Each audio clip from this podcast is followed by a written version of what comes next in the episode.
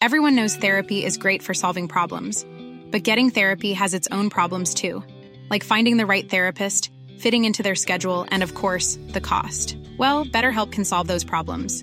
It's totally online and built around your schedule. It's surprisingly affordable too. Connect with a credentialed therapist by phone, video, or online chat, all from the comfort of your home. Visit betterhelp.com to learn more and save 10% on your first month. That's BetterHelp H E L P. Life is full of what ifs. Some awesome, like what if AI could fold your laundry? And some, well, less awesome, like what if you have unexpected medical costs? United Healthcare can help get you covered with Health Protector Guard fixed indemnity insurance plans. They supplement your primary plan to help you manage out of pocket costs. No deductibles, no enrollment periods, and especially no more what ifs. Visit uh1.com to find the Health Protector Guard plan for you. The New Statesman. I'm Ido Vock, Europe correspondent in Berlin. It's Monday, the 1st of May, and you're listening to World Review from The New Statesman, a twice weekly international news podcast. Every Monday, we interview a guest for their unique perspective and expertise. Then, later in the week, we come together to unpack some of the most significant stories in world affairs. Today, I'm joined by the American linguist and political commentator Noam Chomsky to discuss the war in Ukraine and American foreign policy.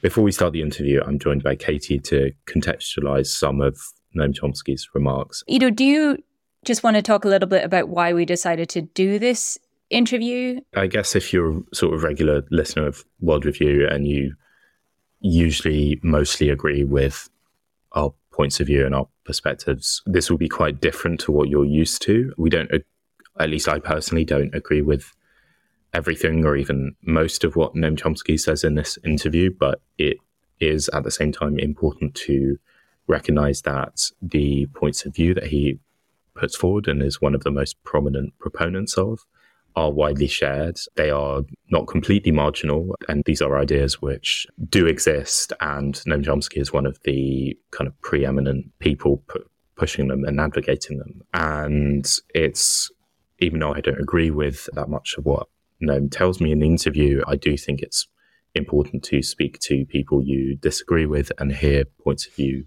you disagree with. Yeah, I would say these are very influential and very widespread views. So it's important to, to hear them and it's important that we don't just air the views of people that we agree with. That said, I think the context that I would like to just put ahead of this interview is a few key points. The first is that Noam Chomsky depicts Ukraine as being forbidden by the US to undertake negotiations with Russia because he says the US wants to keep the war going as long as possible to weaken Russia. There is just no evidence to support that. In fact, you could argue the opposite that publicly, the line that you always hear from the administration here in, in Washington is that support will go on as the fighting will go on as long as Ukraine wants and for as long as it takes. But in private, actually, there are real concerns about how far Ukraine intends to push, how long the West can sustain this support, and how much this is depleting Western arms supplies. So I think the sort of analytical error is just to not give any agency to Ukraine at all. It's the same mistake that Moscow makes, and to present Ukraine as being an unwilling pawn of the United States. Second point, he argues that Finland and Sweden have only joined NATO to sell weapons. It's really extraordinary to ignore the timing on, on, this and not to see the fact that they rushed to join NATO because Russia had invaded Ukraine. That it's an extraordinarily conspiratorial um, and quite a cynical worldview. And again, I just don't think there is evidence to support it. On Taiwan, you hear a very you're going to hear a very one sided view of what is happening, and you're going to hear a lot of blame on the US actions. What I think Chomsky misses entirely and does not acknowledge is China's actions and how far Beijing has worked to undermine the status quo in the Taiwan Strait. It is Chinese military fighter jets that are flying across the median line on an almost daily basis. And that needs to be part of any explanation of what's happening regarding Taiwan. And just finally, he makes a comparison between Russia's war against Ukraine and the Iraq war. And I would say that we can condemn atrocities in both, as we have done here at the New Statesman. We we can condemn atrocities, we can condemn political decisions that were made, but just because the US and the UK were part of the invasion of Iraq does not mean that Russia has carte blanche to invade Ukraine, and we should not draw a false equivalence. We should be able to condemn atrocities wherever they happen, and we should be clear that terrible war crimes are happening right now in Ukraine. There have been rapes of children, there has been the systematic targeting of civilian infrastructure. Maternity hospitals have been bombed. Prisoners of war are reported to have been beheaded. So I think that's the context that I would like to put ahead of this interview and to say I think it is it's something that is out there that people do is to draw a false equivalency between these conflicts, but we shouldn't lose sight of what is actually happening in Ukraine and we should be clear about condemning it. Yeah, I think that's really well put. I've written up this interview, which is published as a piece. So if you want to read the interview with full context, you can go to the New Statesman website and read this, and we'll put it in the show notes too. But for now, let's hear from Noam Chomsky. Thanks so much for coming on the podcast, Mr. Chomsky. You've got this fascinating book of interviews just published.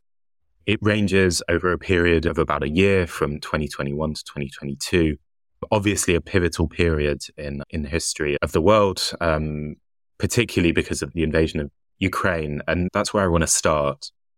The second chapter is titled Biden's Foreign Policy is largely indistinguishable from Trump's, and it's from 2021. And I think maybe one thing that the invasion of Ukraine shows is that I think Biden approached this crisis quite differently to Trump. Do you share that assessment? It's very hard to say because Trump is a loose cannon. You have no idea what his policy was. So one moment he says, we have to work something out with Russia. The next moment he says, we have to keep the Bagram air base in Afghanistan for a base for attacking Russia. Who knows what his policy is? It's whatever he saw on Fox News this morning. So you can't compare Biden's policy with Trump's. There's no Trump policy. Biden's policy is pretty clear, very explicit. It's been stated. We must continue the war in order to severely weaken Russia. That's the policy. Same as Britain follows along. So when there were uh, some possibilities of nego- negotiations a year ago, last March, April, both Britain and the United States informed Kiev that they did not regard this as a good time for negotiations. And U.S. policy continues to be to, as they put it formally, to strengthen Ukraine's position so that it'll be in a better position for negotiations. In other words, no negotiations, no diplomacy. There's no, nobody explains how continuing the war with battering Ukraine is going to put them in a better position. That's just presupposed somehow. You can see the same in the, the international relations literature. So take a look at the last issue of Foreign Affairs, the major international affairs journal article by two leading commentators saying exactly what I just said. Have to continue the war to put Ukraine in a stronger position for eventual negotiations. How that's going to happen, some miracle unexplained. Meanwhile, Ukraine's getting battered, devastated. I have to say that every by now even military commentators are pointing out that for the United States, this is a bargain. For a fraction of the colossal military budget, the United States is able to severely degrade the military forces of its own, its only real military adversary. Whether that's the reason or not, I don't know. You can ask yourself, but those are the facts. Is it wrong for the US to provide weapons to Ukraine so that they can continue the fight as long as they wish and join negotiations when they so decide? I think it's reasonable to provide weapons to Ukraine to defend itself against aggression. But the United States has a position. Is the U.S. going to insist that there be no negotiations so that we can severely weaken Russia? Don't forget, Ukraine is not a free actor in this. They're dependent on what the United States determines. In several of the interviews, you warn of the risk of nuclear war. For instance, you warn that if the US continues delivering weapons to Ukraine, the it's I think you said it's easy to foresee a path to escalation that ends with nuclear war. Clearly, over the past year, that's not what we've seen. We've seen weapons continually ramp up. For example, the HIMARS systems that the US provided, and most recently, of course, these tank systems. Are you still worried about the risk of nuclear war? Anyone who has a gray cell functioning should be worried about the risk of nuclear war. Uh, that's why the doomsday clock was set to 90 seconds to midnight. There are many possible scenarios that could lead to nuclear war, both in Ukraine and also in China, with regard to China. For example, let's imagine that the prognostications of U.S. political leaders are correct. Suppose it turns out that Ukraine can come close to defeating Russia. Is Putin just going to pack up his bags and say, that was nice, so go home to oblivion, or will he raise the attack against Ukraine? Notice, let me ask a simple question. When the United States and Britain were smashing Baghdad to pieces, did any foreign leaders go to visit Baghdad?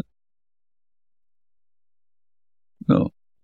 Because when the U.S. and Britain go to war, they go for the jugular.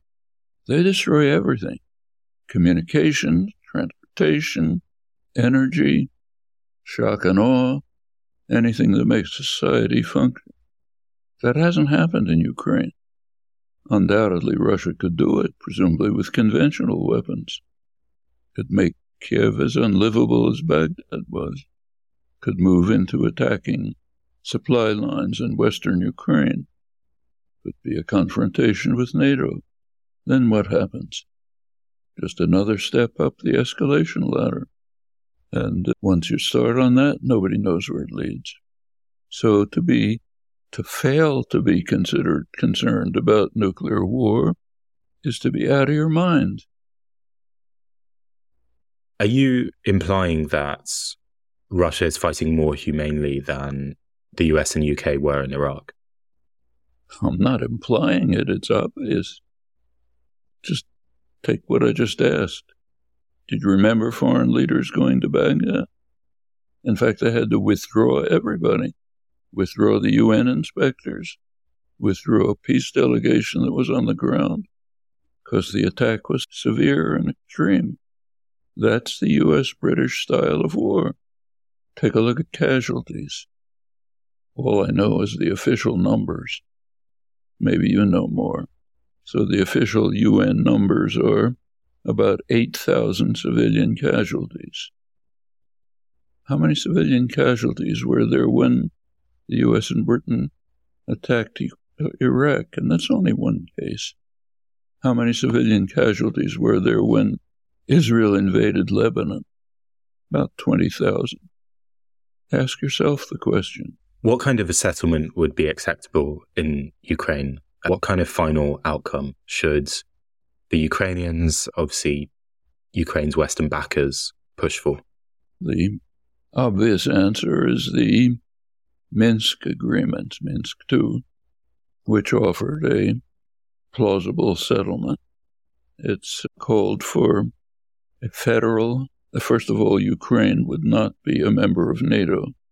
That's the red line that every Russian leader has insisted on since Yeltsin and Gorbachev. It's well known to U.S.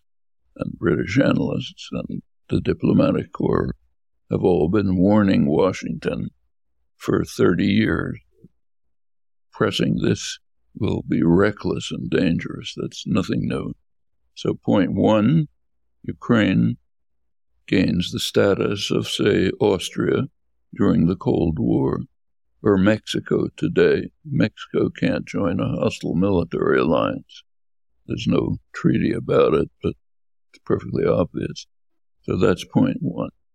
With regard to Donbass, the Minsk agreements called for a degree of autonomy for Donbass within a Ukrainian federation. So maybe something like Switzerland or Belgium, other federated systems. With regard to Crimea, it says we put it off for the moment. Let it be discussed later. Those are the basic outlines of a solution under the Minsk II agreement, which incidentally is endorsed by the UN Security Council. U.S. and British Britain agreeing. So, would Ukraine agree to that? Would Russia agree to that? There's only one way to find out. Try. In fact, if you look at the official, as late as February, last February 2022, a couple weeks before the invasion, the Russians were didn't actually advocate it, but they mentioned Minsk as a possible outcome. So is it possible? We don't know. As long as you insist on not trying, can't find out. Wherever you are in the world, if you're interested in global affairs, you can subscribe to The New Statesman in digital, in print, or both from as little as £1 a week. That's 12 weeks for just £12. That's 1 euro a week in Europe and just $2 a week in America. Just go to www.newstatesman.com slash podcast offer.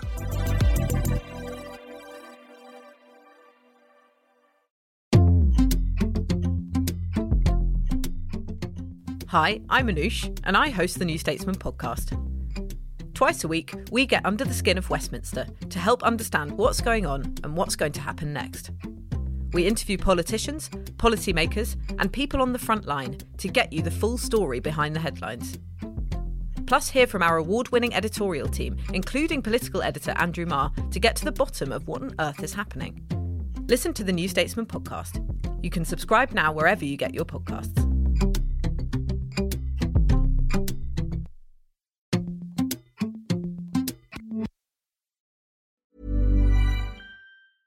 A lot can happen in the next three years. Like a chatbot may be your new best friend. But what won't change? Needing health insurance. United Healthcare Tri Term Medical Plans are available for these changing times. Underwritten by Golden Rule Insurance Company, they offer budget friendly, flexible coverage for people who are in between jobs or missed open enrollment. The plans last nearly three years in some states, with access to a nationwide network of doctors and hospitals. So, for whatever tomorrow brings, United Healthcare Tri Term Medical Plans may be for you. Learn more at uh1.com. Quality sleep is essential. That's why the Sleep Number Smart Bed is designed for your ever evolving sleep needs. Need a bed that's firmer or softer on either side? Helps you sleep at a comfortable temperature? Sleep Number Smart Beds let you individualize your comfort so you sleep better together. JD Power ranks Sleep Number number 1 in customer satisfaction with mattresses purchased in-store. And now, save 50% on the Sleep Number limited edition Smart Bed for a limited time. For JD Power 2023 award information, visit jdpower.com/awards. Only at a Sleep Number store or sleepnumber.com. I'm Sandra, and I'm just the professional your small business was looking for. But you didn't hire me because you didn't use LinkedIn Jobs. LinkedIn has professionals you can't find anywhere else, including those who aren't actively looking for a new job but might be open to the perfect role, like me. In a given month, over 70% of LinkedIn users don't visit other leading job sites. So if you're not looking on LinkedIn, you'll miss out on great candidates like Sandra. Start hiring professionals like a professional. Post your free job on linkedin.com/people today.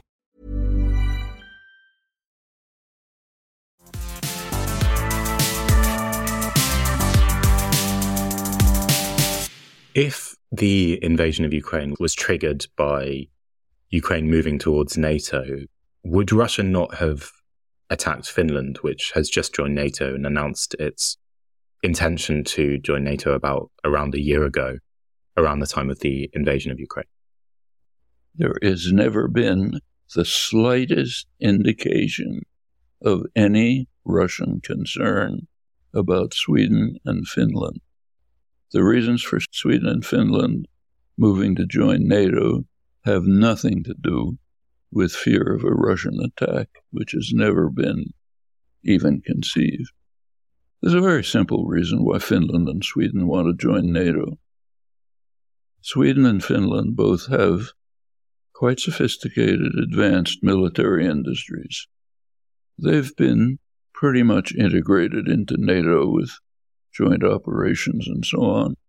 Joining NATO directly gives them great new market opportunities, new access to advanced equipment, and so on. But there has never been any indication, except for Western propaganda, about Russian threats to Finland and Sweden. And it's, if you think about it, it's just inconceivable. Recall George Orwell's concept of doublethink, the ability to have two contradictory ideas in mind and believe them both.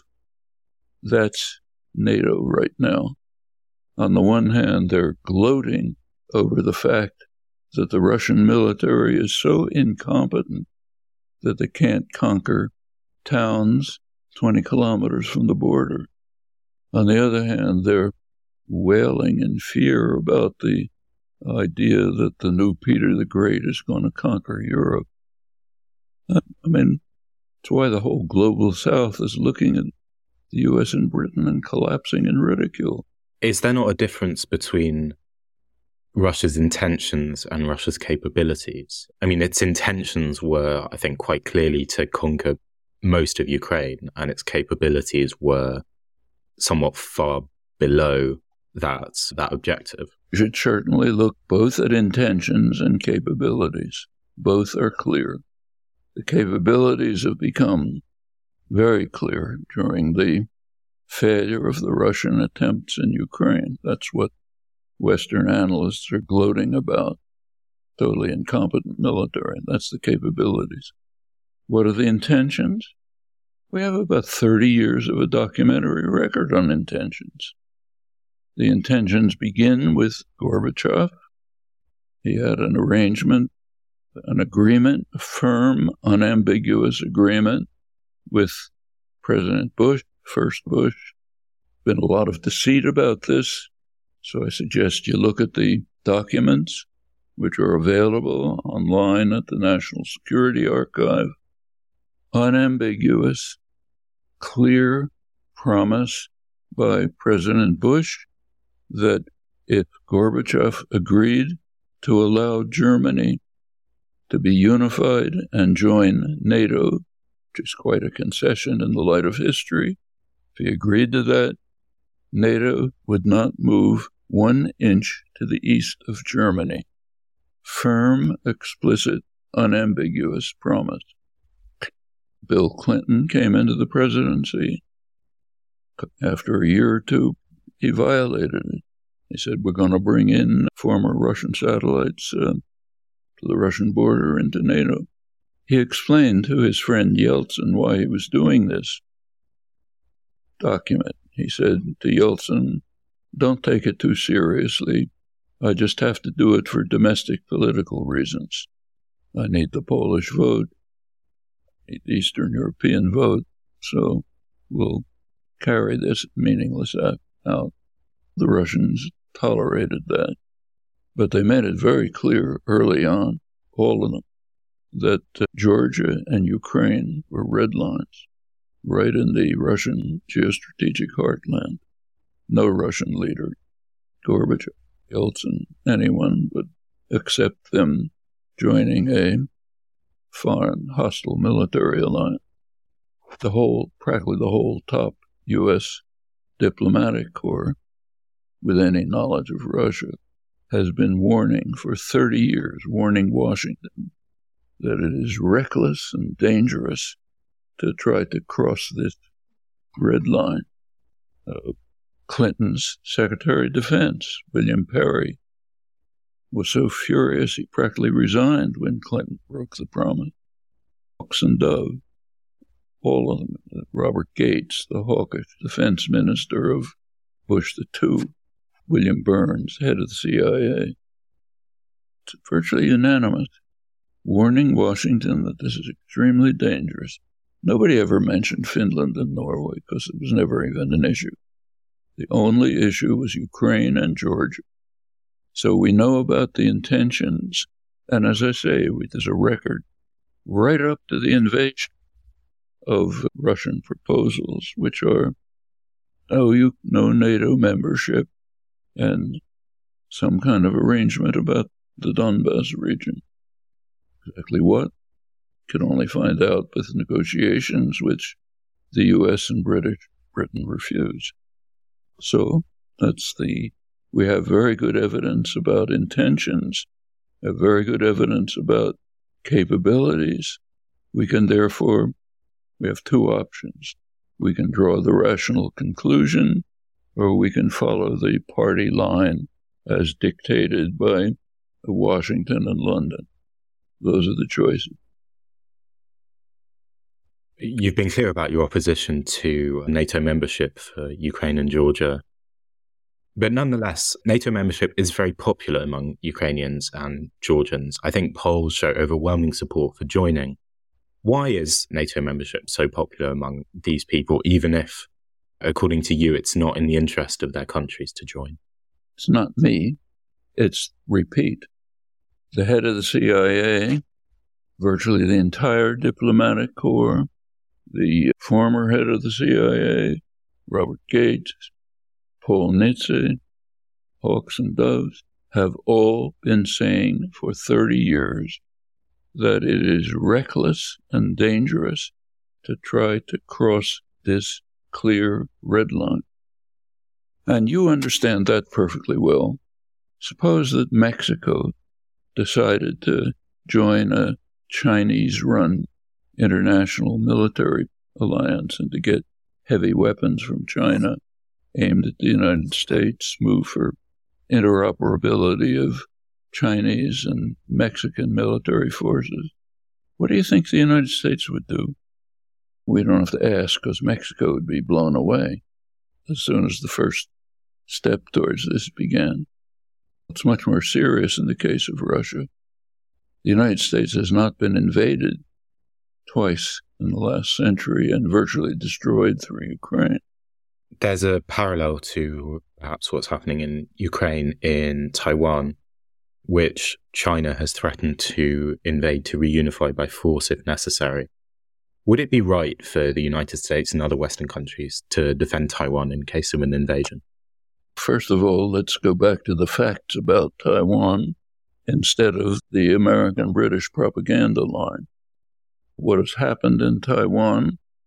There has been a, an agreement for 50 years, the United States and China agreed back in the 70s on what's called a one China policy. If you look at the propaganda line now, it says it's a Chinese policy. It's not. It's a Chinese American policy. You can read the documents, very explicit. The, the agreement is Taiwan is part of China, and neither side will take measures to disrupt the peaceful arrangements. It's called strategic continuity, held for 50 years, which is pretty good in international affairs. The United States has been severely provoking China. So far, they have reacted only symbolic. Here, that's described as Chinese aggression. But take a look at the facts. Taiwan, Nancy Pelosi, Speaker of the House, went to visit Taiwan, changes the diplomatic status. Now the Kevin McCarthy's doing it. United States Senate Foreign Relations Senate Foreign Relations Committee passed a Taiwan Policy Act calling for Taiwan to have the same diplomatic status as any non-NATO member, more weapon supplies, interoperability of weapons, pretty much the same steps that were taken by the Biden administration in the years prior to the invasion of Ukraine to move towards integrating Ukraine into NATO, even giving them an enhanced program for NATO integration and membership. This is deemed duplicated by the United States and Taiwan.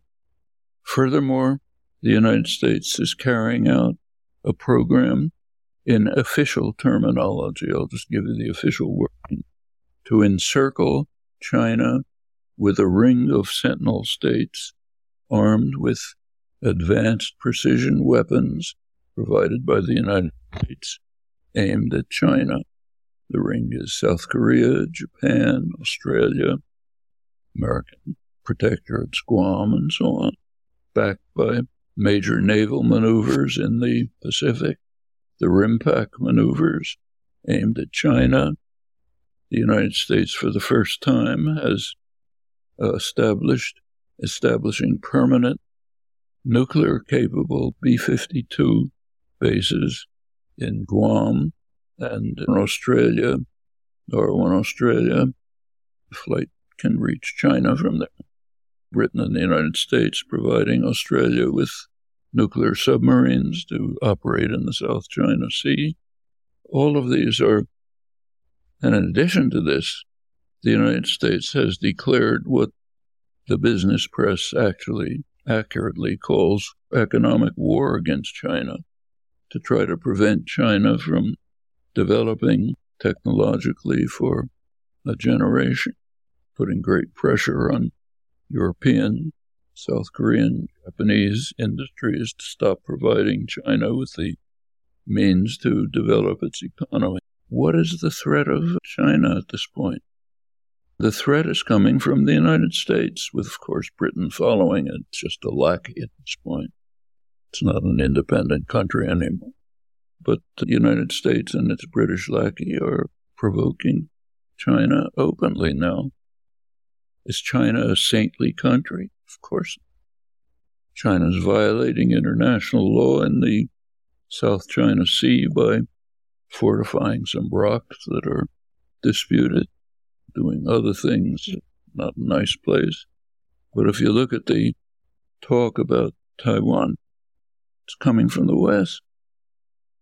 Yes, China is when the United States carries out some provocative act like House Speaker visiting Taiwan, China carried out naval activities demonstrating that it can blockade Taiwan It was in reaction to the visit. And other symbolic visits are taking place now. Could it explode? Could, yeah. Uh, so far, there's nothing on the Chinese side, but could happen if you keep provoking it, could explode. So, yes, there's a threat of war. Is it ever right for the United States to provide weapons to democracies under threat of invasion by dictatorships? like Saudi Arabia, for example, where Britain and the United States are happy to pour arms into the one, one of the most harsh dictatorships in the world, which is furthermore carrying out, has been carrying out military operations that killed about 350,000 people in Yemen. Yes, Britain and the United States are happy to do that if they can make money from it. All right, Noam Chomsky, thanks so much for your time. If you're a regular World Review listener and haven't already subscribed, please subscribe. Please also rate us five stars and leave us a good review. It really does help. Our producer has been Adrian Bradley. Thank you for listening.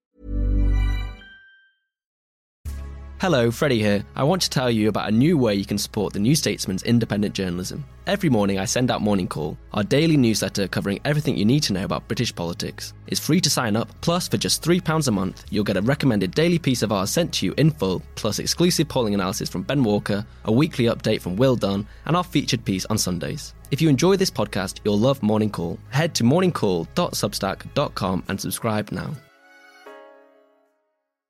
Trust in politics is broken. So, can we get UK politics working again? That was the last time we were happy. 2012. I'm Beth Rigby, Sky's political editor.